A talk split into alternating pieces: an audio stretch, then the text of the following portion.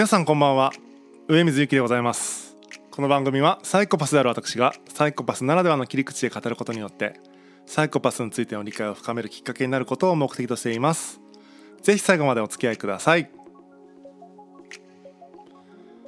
今日はサイコパスがサイコパスとしてサイコパスを語る理由についてお話ししたいというふうに思います。えー、このサイコパスのラジオをですねもう始めて30回弱、えー、行きましたけどもえっ、ー、とですねまあ、1回目にあの始めたきっかけとか話したんですが、まあ、改めてですね、えー、もう少しこのサイコパスのラジオをやっている目的ってことをですね掘り下げて今日はお伝えできたらなというふうに思っています。オープニングでですね、えー、サイコパスならではの切り口で語ることによってサイコパスについての理解を深めるきっかけになることを目的としていますって言った言ってるんですけどもまあまあ、えー、一文で言うとそういうことなんですけどももうちょっと具体的に言わないと、えー、説明しないとちょっと分かんないよねっていうことがあるかと思いますんで今日はちょっとその辺をと思っています。でまあそもそも始め始める経緯というかきっかけになったのが、あのー、ちょうどなんですかね2020年の3月からこれ多分やってるんですけども、えー、まあちょっと遡って2019年の12月ですね去年の年末から YouTube でですね、えー、それこそラジオ特になんかタイトルなかったんですけどもラジオをやってました、えー、まあ今とあんま変わんないっちゃ変わんないんですけども適当に喋って、えー、アップしてと。で喋るだけじゃなくてまあ動画にしようかなってことで普通に、えー、顔出しして動画撮ってる時期も2月ぐらいはありました。でそうこうしてるうちにですね3月にですねえー、たまたま、えー、岡田敏夫さんの YouTube を見ながらですね、えー、えらく共感できると。珍しくえらく共感できるということでもしかしてこれ,、えー、それサイコパスの人生相談というコーナーだったんですけども、えー、それにえらく共感できるってことは自分はもしかしたらサイコパスかもなということで、えー、サイコパス診断的なものを片っ端からやっていたんですけども、えー、全てにおいてサイコパスというふうに、え、診断されてしまったというところで、まあ、自称サイコパスということで名乗っているわけでございます。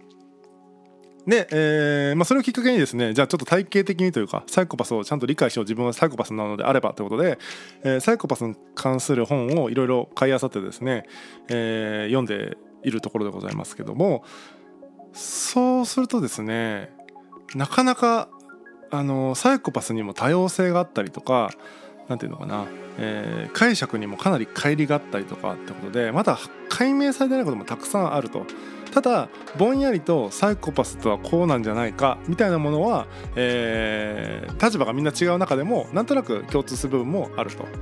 そういうのを見てるとですね、まあ、まさしくやっぱ自分は、えーまあ、その中の全てを網羅してるとは思いませんけども比較的緩やかなというか、まあ、その人を殺したりはしない、えー、タイプのですねサイコパスなんだろうなってことはなんとなく理解、まあ、暴力性が低いタイプのサイコパスなんだろうなってことはちょっと理解できていたと。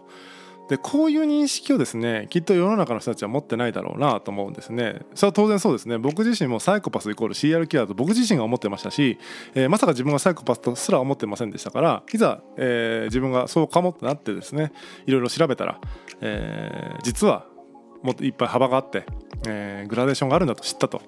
で知ることでですねそのやっぱりサイコパスってものについての解像度が上がったりするわけですからあ知るって大事だなと思うんですね。でちょっとまあいい例ではないかもしれないんですがあの一昔前までかなりね人を揶揄する時にですねなんだろうオカマとかゲイとかって言ってですねあのそれをなんか平気でねその悪口っていうかそのまあギャグのつもりなのかもしれないけども人の悪口っていうかいじるためにですねそういう言葉をよく言ってたんですね。お笑い芸人なんか普通になんかゲイかよとかね普通にツッコミ入れてたと思うんですけども今そんなの多分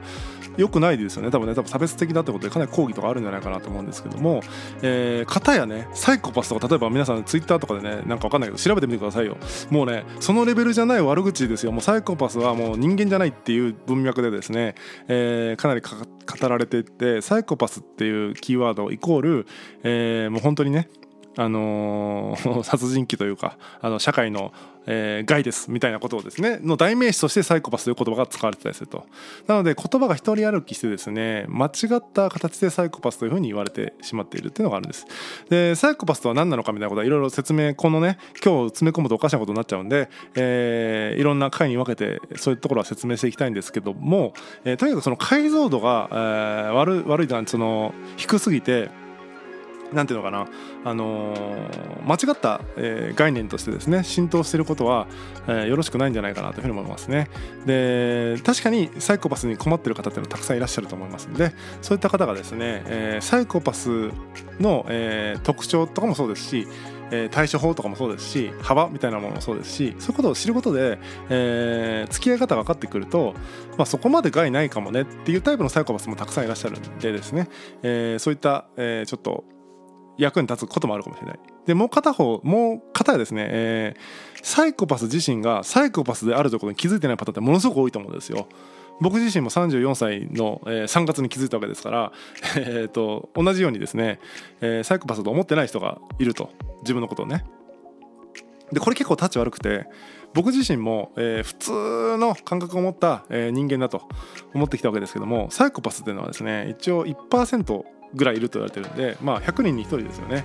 100人に1人の感覚なのにそれをなんか普通だと思ってたってことがとても危険だったなっていうふうに今思うと、えー、振り返ると思うわけです。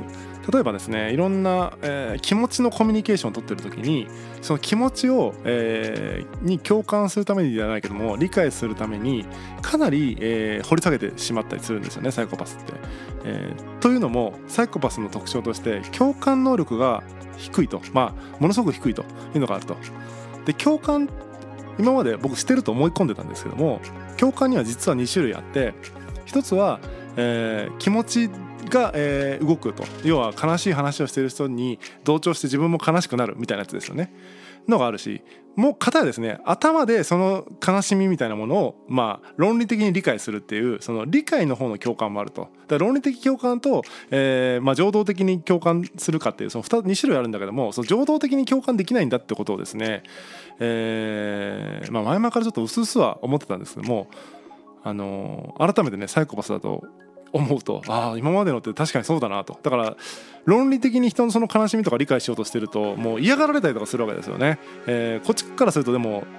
相手に寄り添って理解しようとそれがよかれと思ってね、えー、寄り添うつもりでやってるんだけども相手からするともうそんな なんかもう言葉にせずもうただ、えーと、一緒に悲しんでくれれば OK みたいなその全く合理的でないコミュニケーションを求められると。で全く合理的でないコミュニケーションを求められることを、えーとまあ、僕はずっとですね頭がおかしいのかなと思ってたんですけども、えー、まあこう改めて自分が少数派だと考えた時に、まあ、自分が頭おかしかったんだなってことに、えー、最近は気づいているわけでございます。なので、えー、相手のスタンスにもうちょっと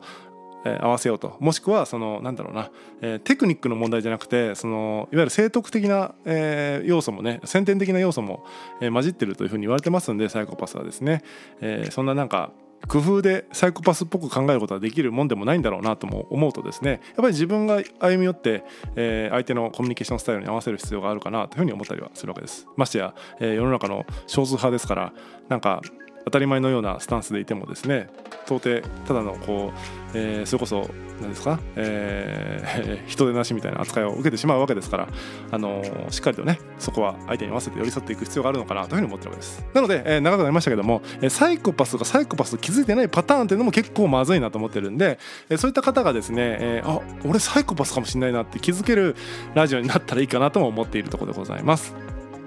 まあ、いずれにしてもそのサイコパスに、えー、悩まされてる人も、えー、自分がサイコパスなのにサイコパスって気づいてない人も何ていうのかな、えー、サイコパスについての解像度とか認識が荒いからこそ、えまあ、そうなってるわけだと思いますんでこのラジオを通じて、え、サイコパスの理解が深まっていけばですね、え、そういった